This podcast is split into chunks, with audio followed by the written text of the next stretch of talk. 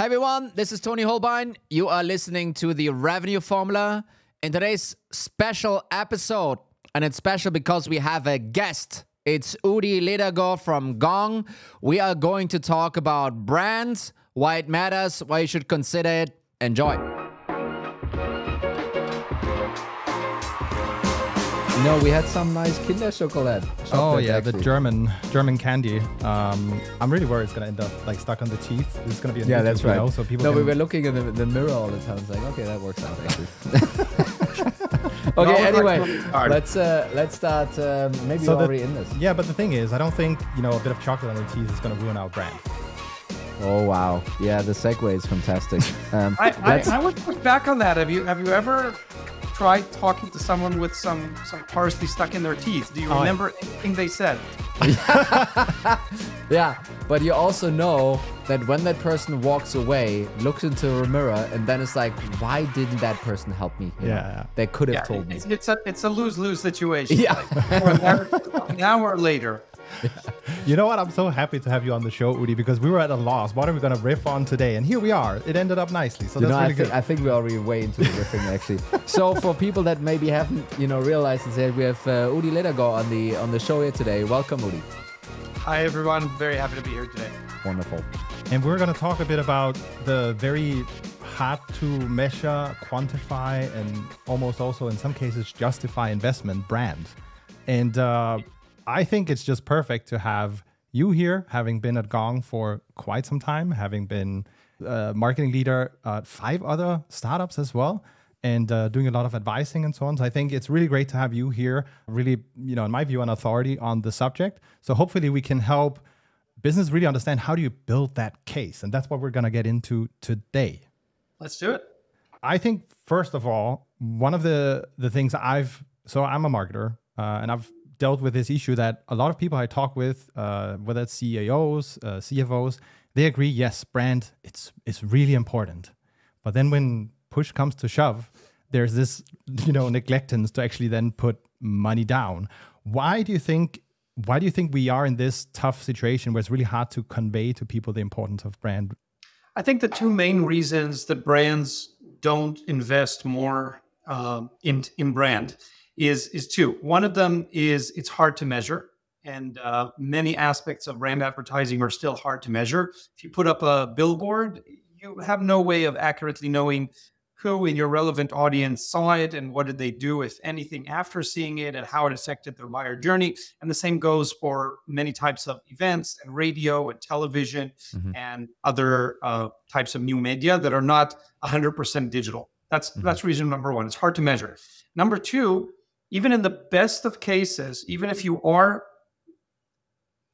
if you can measure that effect, it's more often than not going to be a long term effect. And many, many B2B startups uh, want something that they can easily measure and that has an immediate effect, which which is not a bad way of thinking about it, right? If you've only got, I don't know, a million dollars in the bank and you've got to make that last to your next round, you want something that's going to drive results that you can see tomorrow. And so those are the two main reasons I think companies don't mm. invest more in brand. And just kind of from my perspective, kind of Mikkel, the marketing guy, saying like, "Hey, everyone likes brand and wants to invest in brand." Um, can we maybe define it just a little bit more? Kind of what does brand actually mean? What are what are brand building activities and what are not brand building activities? And and a lot of people throw those two things usually together. Yeah, so it's it's it's not a it's not a clear cut definition, uh, and every team defines it a little bit different on the activities. But I think to your first question, what what is brand? If you look in marketing books, there's long descriptions with long lots of words that make people look smart when they read them out. Mm-hmm. Uh, mm-hmm. my favorite definition of brand is brand is what people say about you when you leave the room. That's what brand is, and it, it works that way for people. It works that way for companies. It's what people say about you when you leave the room. Um, so when you think about it, um, if I say to you something like uh, uh, Volvo, uh, what, what would that elicit? Probably you'd say it's a very safe car, right? Because they, they focus a lot on, on safety. And if, um, if I say a brand like uh, Disney, you might say something like magic or fun. That, that is that is what brand elicits. It's what people say about you once you leave the room. And of course, when you think about people, it gets a lot more fun. But that's uh, what we're talking about brands today. What would um, so actually kind of quick follow up on this one when when uh, people leave the room, what uh, when when you leave the room, what are people saying about Gong actually, or what would you like them to say about Gong? I think if if we're talking about the the company, and, and it's different than talking about the product, right? Mm. I think when people talk about the Gong company, they say, "Oh, that's a really fun, smart brand because they educate us a lot about what works and doesn't work in sales." So it's it's it's very authoritative. It's a thought leader in the space, but they also have a really fun, quirky personality. They they use uh, crazy bulldog as their mascot, Yeah. and they've got these funky pink and purple colors, not the old boring corporate colors. And their tone of voice is always very conversational, so it feels like someone. I want to meet the person who writes for Gong, or the people who write for Gong. It's a whole team now, uh, because they seem like really fun, interesting people. So hopefully, that's what lots of people are saying about the brand, and we we've confirmed that with with many many conversations and and posts that people write, even unsolicited on social media. If you look on LinkedIn or Twitter and look what people are writing about Gong, it's it's always something in that in that realm of oh they're they figured out how to be very smart and authoritative at the same time not being stuck up and, and too corporatey, but they're actually really approachable and fun and they have a good personality. So, uh, you know, Gong has obviously become this massive brand uh, in our space, right? I mean, if you work in B2B SaaS, it's really hard to not encounter Gong, if you if I'm being really honest, right? Good. So, what we're going for. yeah, yeah. So, what I wanted to hear from you is there's going to be some folks out there who need to understand why it's important in the first place to invest in brand. And I thought it would be interesting to hear what has it actually done for your business? What what outcomes has it helped drive over the years uh, in the duration of, of Gong? Yeah. So so for those who who haven't been in the in the great position of having a brand work for them, I'll mention some of the things. Some might be obvious, some might not be obvious, but a brand makes almost every aspect of the business easier. And I'll give a few examples. When you have a brand, people come to you. When I started working for Gong, I had zero traffic on the website, zero email subscribers, zero social media followers, zero inbound demo requests. And over the course of a few short years, we built a brand that ended up with having 40% of our revenue come in inbound. So we can sit back or go to sleep, and 40% of our revenue comes in inbound. They are looking for us, they're looking for the brand. So business comes to you. Two, uh, it's much, much higher to hire people if you're a brand. Um, most people want to work for a big brand, whether it's Google or Apple or Amazon pick your, your your favorite. That's where people want to work and they want that logo on their resume. So Gong has earned that status and people love coming to work for Gong. We've had thousands and thousands of inbound applications for every role that we put out there because people want to work for a big brand. They know it's a great brand, not just as a company, but also as an employer brand. Um, so that's another thing that becomes easier. Three, partners come to you, right? Many early stage companies struggle to find partnerships with larger companies once you have a brand, the partners start coming to you. We have a whole team now that, that's fielding these requests from tech partners, go to market partners, consulting partners, integration partners. They're coming to us several a week. So that becomes easier. Things like analysts and press, they hmm. come to you when you're a brand because you're now an authority on something and they want to cover what you have to say or what company news is coming out. So all these things are like a snowball. Once you start building the brand, you become bigger people write about you. Once they write about you, you have a bigger brand, they come to you again because they want to follow on what's coming up next from you. So a brand makes almost every aspect of the business easier. Customers come to you, employees come to you, partners come to you, the press, analysts, everything becomes a little bit easier. And I would say that um, if you look at, at it from a RevOps point of view, if you look at deal cycles and conver- uh, conversion rates, those get better when you have a brand because people trust you. Brand is essentially a name that people trust, unless you, you have a bad brand. If you have a good brand, it's it's a name that people trust. And so deals are more likely to close faster and deals are likely to convert better because you have that brand. At the end of the day, even if companies compare you to another product that might be similar, they will tend more often than not to go with the brand because as the old 1980s uh, saying goes, nobody got fired for buying IBM. Yeah. So in our space, nobody got fired for buying Gong because you know it's yeah. a trusted brand. Actually, kind of one one question that is playing maybe on the intersection between brand and, and category and category design. Um, I mean, you, you, mentioned when you started out Gong, or when you were, I think you were the first marketing hire on Gong, right? You had zero traffic, you had zero emails, you had zero social following. and you know now you have inbounds. I think there are two things, uh, probably a thousand, but let's just say two two major things that also led to this. One, obviously building a really recognizable brand that people associate wonderful things with, but at the same time, it's also um, you weren't just a, a you know a copycat in an existing space that that built a cool brand that then attracted a lot of folks. It was actually also creating that category in the first place, and then I guess with that brand also pushing out the category a little bit. I, I'm not sure kind of how it worked and you know what was the chicken, what was the egg, but I would love to have your your you commenting or your thinking on this over yeah. uh, on, on your experience there. So so happy to talk about that. And this is this is a great plug to put in a lot of credit for our product and engineering teams because you, you can't build and maintain a great brand if the product does not support it. And um, as the first marketer at Gong, I had the huge luxury of having a product that was already best in category when we launched it. And we have an amazing product that reached ridiculously early product market fit, which means customers adored it and wanted to keep using it, and they still do and everything becomes infinitely easier in marketing and building the brand and in sales when you have a product that people actually love and rave about it. Mm-hmm. Uh, we we set our standard at Gong, not just having happy customers, but having raving fans.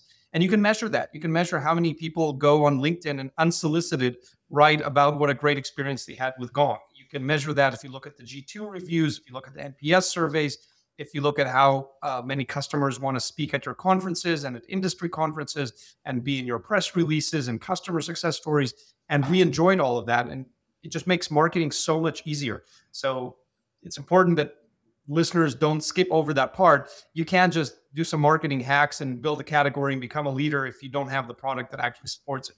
So you absolutely need the best product if, if you want to uh, to succeed in the long term. So that's number one.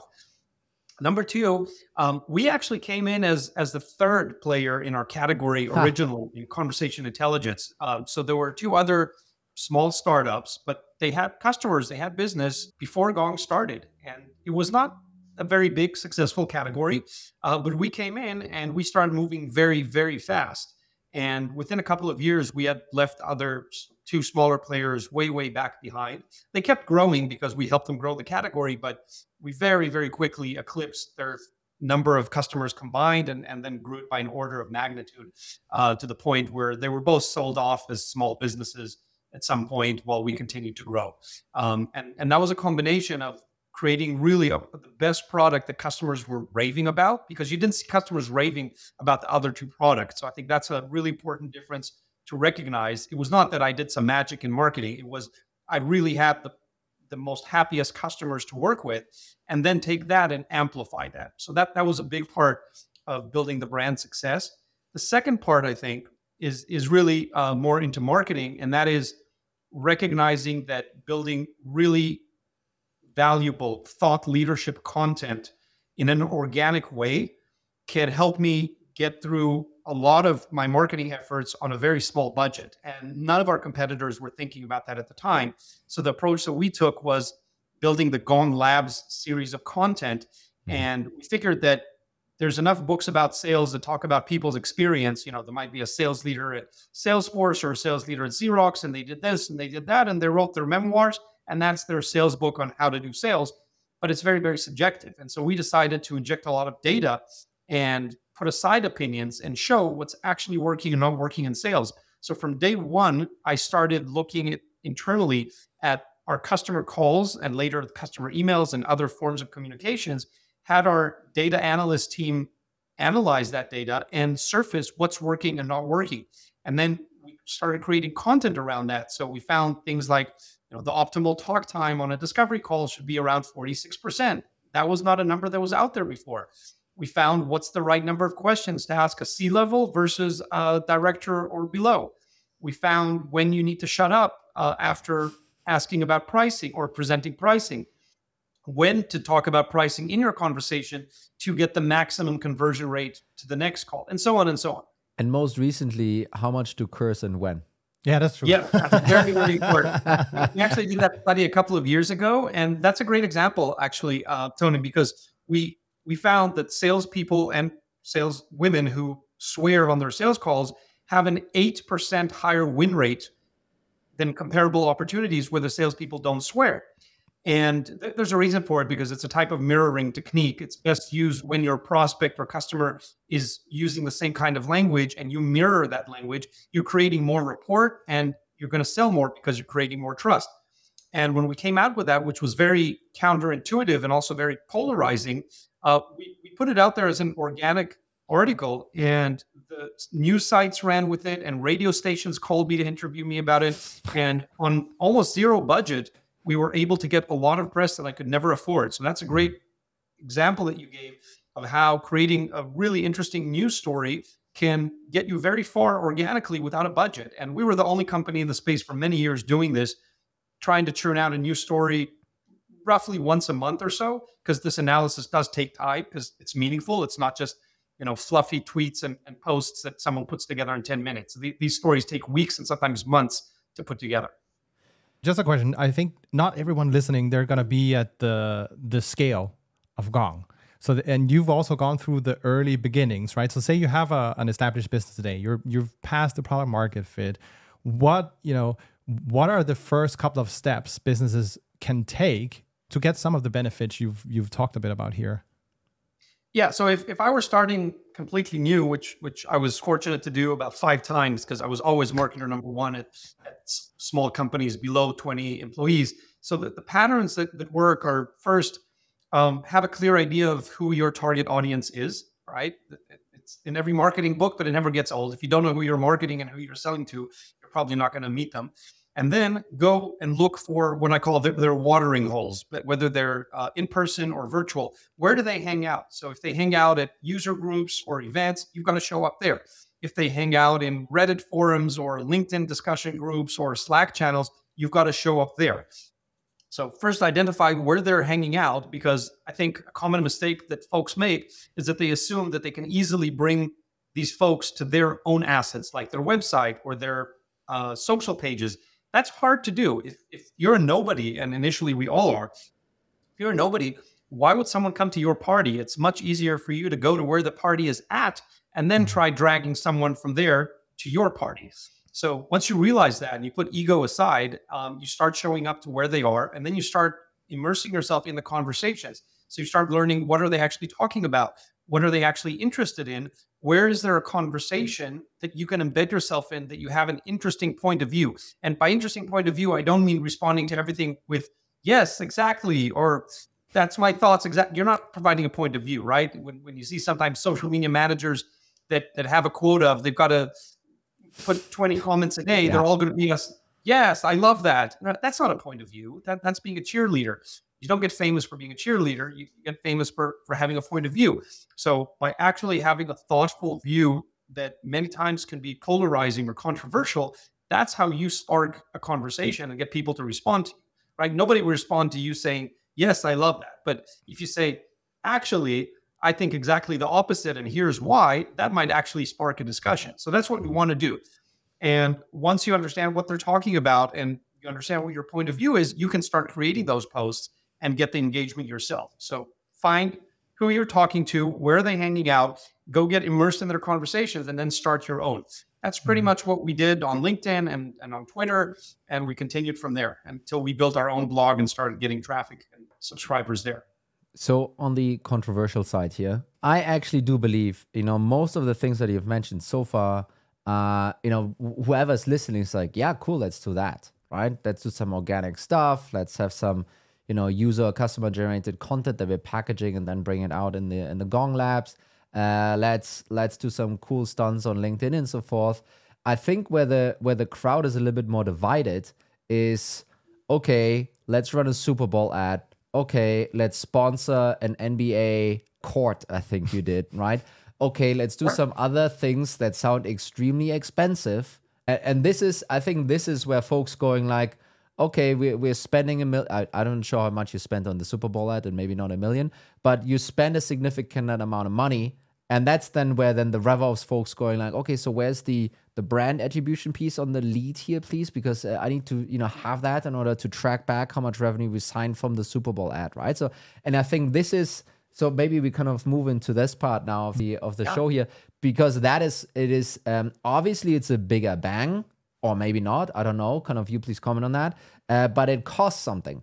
and this is yep. where i think then the the friction really starts to starts to happen between maybe the cmo the cfo the cmo the ceo and so forth yeah so great great topic Toni. Yeah. so first i'll say uh, all those fun investments in super bowl and warrior games uh, i didn't do those in the first five years at Gong first five years i was working on a relatively small budget just like any usual startup and i found that having a really smart organic strategy allows me to stretch my budget very, very far. Uh, I think, again, to reiterate, because it's important, one of the common mistakes is people take the little budget that they have and they put them on things like paid ads, which I found rarely work in the early days because if you've got a paid ad, especially on social media, then never mind which which channel you choose, wherever your audience is, if someone's scrolling through their feed and they see your your little ad for a brand they've never heard about because you're a startup and you're trying to explain the problem that you solve and the solution that you have and why it's better than everyone else and the call to action of start now or buy now or get a demo that is a very very complicated message to get into an ad that should stop someone from scrolling their social feed. And if you don't have a brand that's not going to work very well. And so people you know, I advise lots of companies. They they tell me, Udi, our, our paid isn't working, and I tell them, well, just you're spending way too much time on that instead of building the brand organically. And once you have a strong brand, then people identify your color or logo or presenter or product in the ad. Then they'll actually stop. So so paid advertising is is rarely good enough to be standalone to, to drive business. But once you have a brand, that becomes a lot more effective. So that, that that's something to keep in mind. And so in the first few years, I didn't do Warriors. I didn't even dream of Super Bowl. I did good old organic, and we we racked our heads on how can we create a provocative, thought-provoking, interesting video or article or blog or speaking session on a very tiny budget that would get people to stop and listen and read and watch. And that's what we did for years. Uh, at some point, we're we're like, okay, we've grown the space. We're recognized as a leader. What can we do to jump to the next stage? And then I found very attractive opportunities around Super Bowl and Warriors and, and out of home and print and things like that. And we always, always hacked them. When I say hacked them, that is, we spent a fraction of what people assume those opportunities cost because people know that a national Super Bowl commercial costs $6 million just for the media. I think it's closer to seven this year. And when you do that, usually people spend a few more millions on the creative and get big stars. So they end up paying like $10 million for running a 30 second commercial. Um, I never had that sort of budget. And that, that's beyond my annual budget most years. So uh, I found out that you can do regional commercials and spend a tiny fraction of that. And when you're a B2B business, usually, usually not always, your customers are not evenly distributed across the entire world or even across the entire nation. But usually you have one, two, or three hubs where 80% of your customers are. That was the case for Gong as well. So if mm-hmm. I'm buying the regional spot in the Bay Area and New York and maybe one other hub in Chicago or, or Seattle, I'm probably covering 80% of my market at 10% of what the national spot cost. So that that's the first way that you can hack regional media. And if you haven't guessed already, I did the same thing with the Warriors game. I knew that the Warriors, most of their fans who are also Gong prospects or customers are here in the Bay Area. Who's watching the Warriors game in Idaho? We don't have customers there anyway. So I sponsored like one quarter of a Warriors yeah. game only broadcast in the Bay Area, I think that costs like five thousand dollars. I mean, you would spend more than that on on doing a dinner event for for a few customers. So it the, you can do things for, for pretty cheap if you're smart about them. And then the second thing that we did with all those things, we did it with out of home and with TV and with uh, uh, print and other formats, is you know that you're creating in order to amplify them to your digital audience, which you can measure and it is the right audience. So if I did a full page uh, ad in the Wall Street Journal or a full page ad in the UK Times, all of these, which I did, the Wall Street Journal, you can buy the national paper or you can only buy the West Coast edition, which is about 25% of the cost of the national edition. But once I have that, I can amplify it on social media and then I get to all of my audience, which I can measure mm-hmm. because I can see how many impressions and clicks and likes and comments and cheers and all that stuff I get there. And now I can measure it to make the measurement, the numbers people happy. And I know I'm getting to the right audience because the people who follow me on LinkedIn and the people who subscribe to my email newsletter are the right people. So I'm just using that that uh, small investment in print or in Super Bowl or in, yeah. in whatever Warriors game as as a small investment to create content which I amplify to my digital audience, and there I can measure everything. Uh, one one other anecdote from from Super Bowl, we wanted to make sure not just six months after the game to try and attribute something back to it, but see during the, the game, during the game and during the week, who's watching it? Are these even our customers or the, these truck drivers in, I don't know, Indiana? So we set up a tracker in Gong to see how many times Gong is brought, uh, Super Bowl is brought up in Gong sales conversations with prospects. And we saw a huge spike during the Super Bowl week that then slowly went down of hundreds of customers who said, Hey, we saw you on the big game last night. We saw you on Super Bowl. That's so amazing. And our chief revenue officer reported to the executive team meeting after Super Bowl. He said, after this week's conversation of everyone seeing us on Super Bowl, we're perceived at a totally different level of brand right now in the market.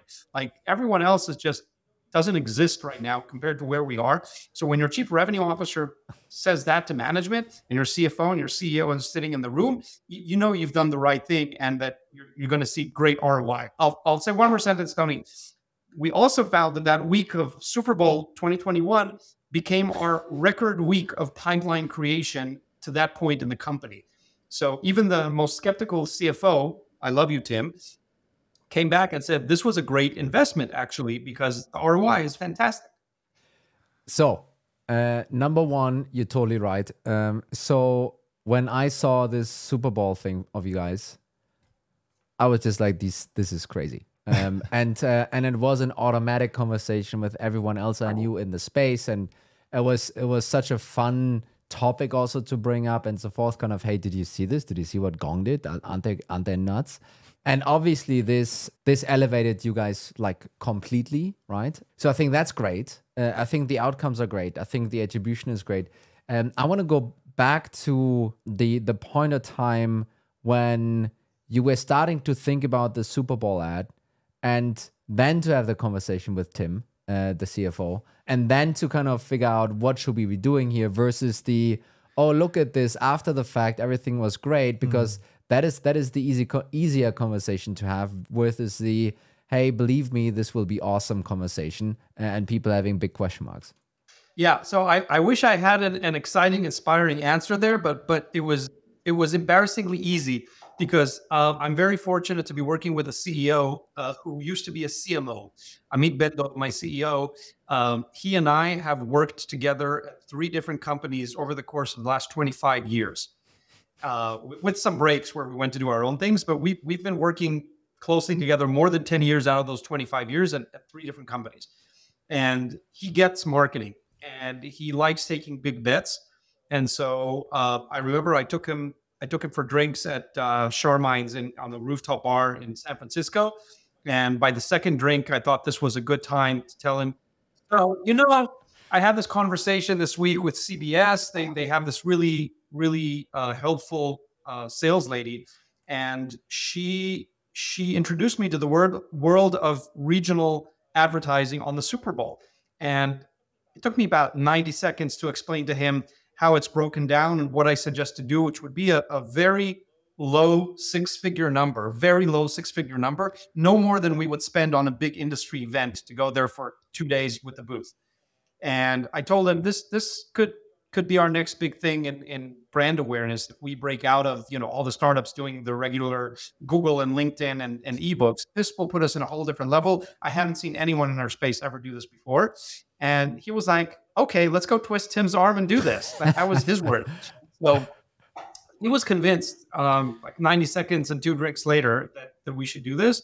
And uh, and here's how we positioned it to Tim and, and to the board. We said, look, we're doing this as a long term brand awareness play. We don't expect to see any short term metrics move as a result, but we feel strongly that this is going to be a good brand play. Now, to be fair, at that time we were hitting our numbers and that is an important prerequisite right? You can't just come and think that these things are going to save you if you're not hitting your numbers. Super bowl is not going to save you. Mm-hmm. if you're not hitting your numbers putting up a billboard on the 101 is not going to save you.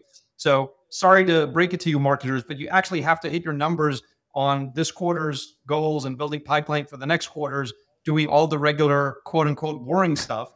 When you do that you get to come and ask for extra pocket money to play and do fun things And the way I build it is I always reserved roughly 10% of my media budget, programs budget, to do experiments that I would not easily be able to attribute to this quarter's results. I call them marketing experiments. Internally in the team, they were known as the budget line item called Udi's Crazy Ideas. Uh, but for the finance team, we put the, the, the title of marketing experiments and we said we're experimenting. That's part of growing marketing because today's channels are not going to work in a year from now. So we have to experiment and do other things. So that went under experiments, and and this one was a very good one. I can tell you, many others were just meh. Mm-hmm. So I think I think this is another interesting point, right? Because you usually have when you do the whole budget allocation exercise, you need to go and figure out where do we go and, and capture demand and where do we go and grow potentially our demand, which which you're talking a bit about here, right? How how do you best approach that part uh, in terms of splitting your budget out? Do you have any kind of experience or advice there you can share? Um, if I understood the question, um, so so it goes back to just allocating that small number, which I recommend to be between five percent and fifteen percent. If you do that for any given budget, that leaves you enough to experiment with. And if you set expectations that like measure me on the 90%, this this 10% is going to be my my sandbox. This is where I'm playing with things. So if you have a hundred thousand dollar budget, which is not a big budget, you can take ten thousand and experiment with something. You can do a, a local print ad or or can do an event that you're not sure about, but but you think there's reason to believe it'll work. And then when you've got a million dollar budget, I've got a hundred K for experiments you can do some television or radio or do something interesting with that. And when you get a $10 billion budget, then you've got a million dollars. You can do a Super Bowl commercial, mm-hmm. regional with that. You can definitely do some local sports games or, or other sponsorships to play with. So your, your budget grows. If the company grows, you get more budget. That means you're hitting your short term targets and then you get more more play money. So basically, rather than you know attempting to do a bunch of math for something you've never done before, you're basically advising, hey, it's much better to earmark some resources to test, and then once something is working, you can implement it as as an ongoing thing. Yes, I think I think that's the the only rational approach, even if the finance guys don't always love that, because it's really impossible to tell. The experiment, by by the definition, I don't know what the result is going to be. I'm experimenting. I'm mixing two things. I don't know if they're going to explode or combust or or just be inert. I'm experimenting. Uh, I can make up numbers if it's going to make finance happy, but I'd rather just be upfront and say I don't know what this is going to do. But here's my rational explanation for why I expect that there might be a good outcome to this, right? I'm not just randomly throwing money around. I'm not. I'm not. You know, uh, once I once you start doing these these things, and and uh, other media companies see that you've done Super Bowl or taken up a big uh, out of home sign, then every day I'm getting offers from sponsoring. Um, uh, race cars in Formula One to sponsoring uh, uh, stadium naming rights, airport takeovers, all these things. And I look at every one of them, and most of them, the vast majority of them, I don't think they're a good fit. So uh, it's not that I'm saying, oh, okay, here's an opportunity. Let's go spend some experiment money. No, because even at Gong and many other companies, you never have all the money that you could spend on everything that you're offered. So you've got to be very intentional about what you're spending that experiment money on. So for Super Bowl, you know, I broke it down and said these are the three territories where, based on our CRM data, these are the largest hubs of Gong customers and prospects this is why I'm choosing those. It's not a random experiment. If if that's how it came off, I want to correct that impression. I'm not saying just throw your money at something and see if it sticks. I'm saying have a really good explanation for why you think this could work. But even if you don't have certainty, go and, and allocate some budget for it. Sometimes it will work, sometimes it won't. So, and I, I think I know what the answer is going to be, but just because we have some people listening that think about, you know, resource allocation and CAC payback and planning and so forth. Um, so you didn't you didn't sit there and I don't know when the Super Bowl thing is. Is it in, in February? Uh, usually. Yeah, yeah. early um, February. It's not like you planned in a big spike in whatever in February or March or Q1, and we're like, hey, you know, this is how we're associating these things. You were basically like, this is my marketing budget. I'm gonna, uh, in terms of target, I'm gonna achieve it with a ninety percent, and then I have the ten percent to do some other stuff that could uh, obviously is well thought through and you have a strong belief and you're backing up with data and so forth but uh, you're simply lacking the uh, the data yet to connect it directly to a potential outcome right? So basically you completely separated those two things also from an expectation perspective. Correct. Now at the, at the end of the day you know finance does their own math and they they work with marketing to decide which budget line items are considered demand gen and which are not. And then they take all of the demand gen budget and divide it by the outcome, which could be MQLs or SQLs or whatever you want, or pipeline. And that's their cost per lead. Uh, but but you do have to agree that certain things are considered brand awareness, and we're not going to put them in that math. Okay, very cool. I kind of wanted to get back to actually one of the um, the benefits you went a bit into, which is you you know with a brand you can impact the basically the sales efficiencies, right? You'll see that the sales cycles they they move faster, the deals progress faster, right? I'm curious to hear uh, are there some you know tangible things if if there's a listener out there now who want to see do we actually have potentially something going for us now or not? What would be some of the signals they could go in and look for themselves? That's that's a great question. Kind of, how do you know that that you have a brand? Um, so there's yeah, yeah I've, I've seen several approaches to to that. Um, but but here's here's some ideas. So first, I would say if you want to know if you have raving fans, which is one of our measures of, of, of, brand, you could go and check how many unsolicited social media posts are customers writing about our brand. If the number is zero, you probably don't have raving fans. They could be happy, but they're probably not raving fans because that's that's the next level when people who are just having a fantastic time using your product and it's either making them happy or successful or rich or something else or very efficient or whatever your product does for them if they take time out of their day to go on linkedin or twitter and just write praise for your product which we see happen for consumer products all, all day long right um, in b2b it's a lot less common but if your customers are doing that, then you're at that you're you're in that realm of raving fans that are actually unsolicited posts raving about your product. That that's a really good start. Um, other other ways that we've uh, measured ourselves in marketing for that is creating content so good that people are willing to pay for it. And I'll give some examples. So B2B marketing by definition is just part of the marketing investment. We create it to create a demand engine, and I've talked about this in, in many opportunities. Um, but the standard that we said is we want content so good that people are willing to pay for it, even if we're not going to take their money. And when we see occasionally uh, a, a, professor from University of Illinois is reaching out and saying, "Hey, I just read your latest Gong Lab article. I'd like to use that for my class on sales. What would it cost me to license your material?"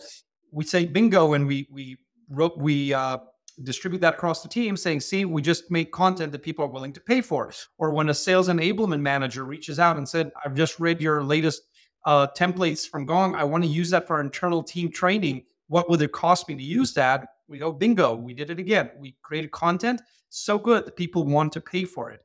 And that, that those are all good signals that you're creating something of an authority and a brand that the people are willing to pay for. So I wanted to, and we need to kind of watch out on time here a little bit, but I wanted to go back to one of the one of your earlier comments, um, which is kind of a knockout. Uh, I believe it's the "Hey, my CEO gets marketing." Um, yeah. And um, uh, so, number one, not not everyone is that fortunate. So it's number one, Correct. right? And uh, and number two, maybe the CEO isn't even the person that you need to convince. Maybe it's someone else. And and you know, I rarely hear, "Oh, it's you know the CFO gets marketing, and that's why it was that was proved. Do you have a couple of um, tips or advice on how to uh, how to go about it when you don't have the oh he gets marketing or she gets marketing uh, label for a decision maker around you? Yes, uh, I do because because the question I, I hear from marketers all day long. Uh, my CEO or my CFO or my CRO doesn't get marketing, and uh, what should I do? So uh, there's there's a couple of ways that I suggest uh, approaching this. Number one, you know, I, I've met many CEOs and CROs that don't believe in marketing. I've never met one that doesn't believe in sales. Now, wh- why is that? Why is that? Because sales, they, they show their numbers. They're like, this is how much pipeline we have. This is how many deals we have. This is how much money we put in the bank. Uh, many marketers just don't do that well. So I would start by looking back at ourselves in the mirror. Um, it's probably the marketer's fault in many cases that they're not making a good business case for their investments or not showing their results in the metrics and in the way that the business cares about. If you're showing in a in a management meeting or board meeting uh, how many likes or tweets you got, that, that's that's a problem. Those are not metrics that the business cares about. If you're showing how much dollar pipeline you created and what the conversion rate from that to business one is, now you're starting to talk the language of the CRO, the CFO, and the CEO. So first, as a marketers, as marketers, we have to educate ourselves on what the business cares about, and that is the only language we should be using in the boardroom. Keep the likes and the shares and the website views for the marketing team. They're the only ones who care about it. Okay, those are leading indicators. I'm not saying they're on port. They're leading indicators because if you have zero traffic on the website, you're probably going to have zero conversions and zero pipeline created out of that. So marketers should absolutely care about it, but don't assume that your CFO or CRO care about. Talk to them in a currency that they understand, which is at least the sales qualified opportunity that creates pipeline that sales admits as pipeline wants to work on. So that's number one. So it's our job to educate the team around us on what we're doing, why we're investing certain things, and what are we producing as a result. Now, back to the CEO or CRO or CFO that don't understand or get marketing, I think as a marketer, our first attempt at solving this should be educating them and being aligned with them and really understanding their challenges. I've never seen a successful go to market team where the sales and marketing leaders were not talking regularly. And by regularly, I mean like on a weekly basis. Uh, before we we all went remote, we my CRO and I used to go out every week for a coffee. We set aside 30 to 60 minutes, went out physically from the office, talked about how the families are doing, how the team morale is, what challenges do we have, and how can we solve them together. So we were aligned. Uh, I, I, wrote a short article article about it once. Um, if you're a, if you're a CMO and you don't know how your CRO takes their coffee, you're not doing it right because you're not meeting with them often enough. You should know exactly how they take their coffee. And so that, that's an easy lackmus test to know if you're really aligned with sales. If you're not, there's just no way you're going to succeed. If if you're not creating raving fans out of sales leadership for marketing, they're they're not going to be good partners, and there's no way you as a marketer can succeed. So after you've exhausted and done all those things, if you still can't get through and they don't want that partnership, they don't want that alignment because they really, really don't believe in marketing, then I would say you're probably not going to succeed in this company and you should make the difficult decision to consider moving on. There's marketers who get there's sorry, there's CEOs who get marketing. That's as you said, Toni, it's the best case scenario. The next case scenario is leaders who don't know marketing, but they know that they don't know marketing and they are open to you educating them and with the right information and speaking to them in the right terms of currency that they care about, this can still work. And then the third and worst type is folks who don't know marketing, but don't know that they don't know marketing. So they assume that they know what needs to be done, or they're just not open to learning about it. And and those I don't know that you can fix. Yeah, no, I can I can see that.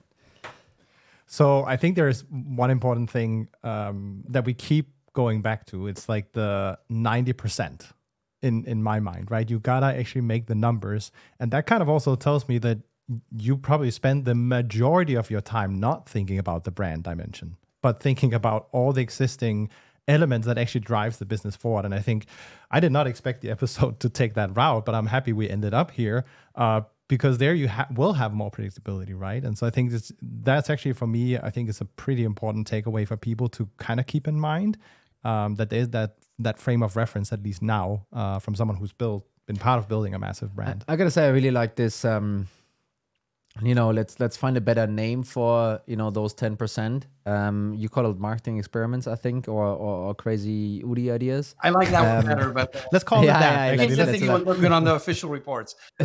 Yeah. I, I i like i like that being a predetermined amount. I like that this is not a okay i need to go to someone give them a convincing spiel of something that doesn't you know that i don't know anyway and then ask for the money but it's it's going the other way around right? Kind of it's already there and then you just find a sensible way to deploy it.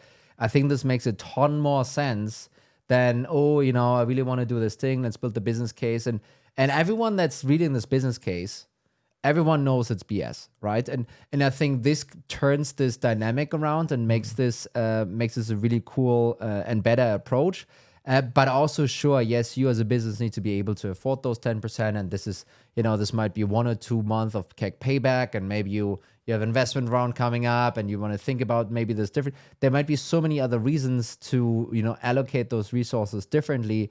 Uh, but it's, it, I feel it's almost an impossible ask uh, for some of those things that you want to try out to then expect you to build a business case that someone actually believes in. And you know, this dynamic makes this uh, you know way more uh, way more doable to actually then get done, right? So I think this is a pretty cool, pretty cool takeaway from um, I, from the I- show. I think uh, Mi- Mikkel put it in, in a in a good way. You know, it, it might sound surprising to people that that ninety percent of our budget and attention is actually on the behind the scenes demand gen stuff. Um, but we are famous, and I get interviewed every week on things like Super Bowl and out of home and, and fun stuff that people see because it's more visible and exciting, which is which is natural. But nobody hardly ever interviews us on LinkedIn ads, which we get told over and over by LinkedIn that you know every month they do an internal audit and they tell us and other brands who advertise who has the most effective ads in terms of conversion rates and and uh, driving action. And and Gong is up in the top like one percent or two percent or whatever most effective ads on LinkedIn. Or we do a trade show and they tell us um, when once they count the lead scanners, no no other booth got close to the number of leads that you scanned in the Gong booth. That's because we do very very meticulous planning for our events, and we we spend a ton of energy on getting the most effective ads and creative and A/B testings. But those are kind of the run of the mill demand gen stuff, and yes, they absolutely take up more than ninety percent of our team's effort and attention and budget. Um, but it's, it's at, at the end of the day, it's the fun Super Bowl and print and, and Chase Center stuff that get the attention. But but I guess that's only natural. No, I think kind of for this specific audience, it's really the how do you argue for this thing, uh, or or how how should you as you know CEO, RevOps, or you know some kind of a leader in between, how should you you know maneuver with this thing? And and I think you you gave a pretty cool roadmap. It's not the oh you calculate this times that and then subtract five and then you get to this number. Um, it's uh, I it's, can't do that uh, with a straight face because we all Yeah. No, no, no, no. Udi, this was wonderful. Uh, thank you for being here. Thank you for spending time. Thank you for probably reciting the Super Bowl story for the 115th time. never gets Um, old. Thanks for having me. yeah. Toni. Thank you so much. Thanks, Udi. Bye. Bye.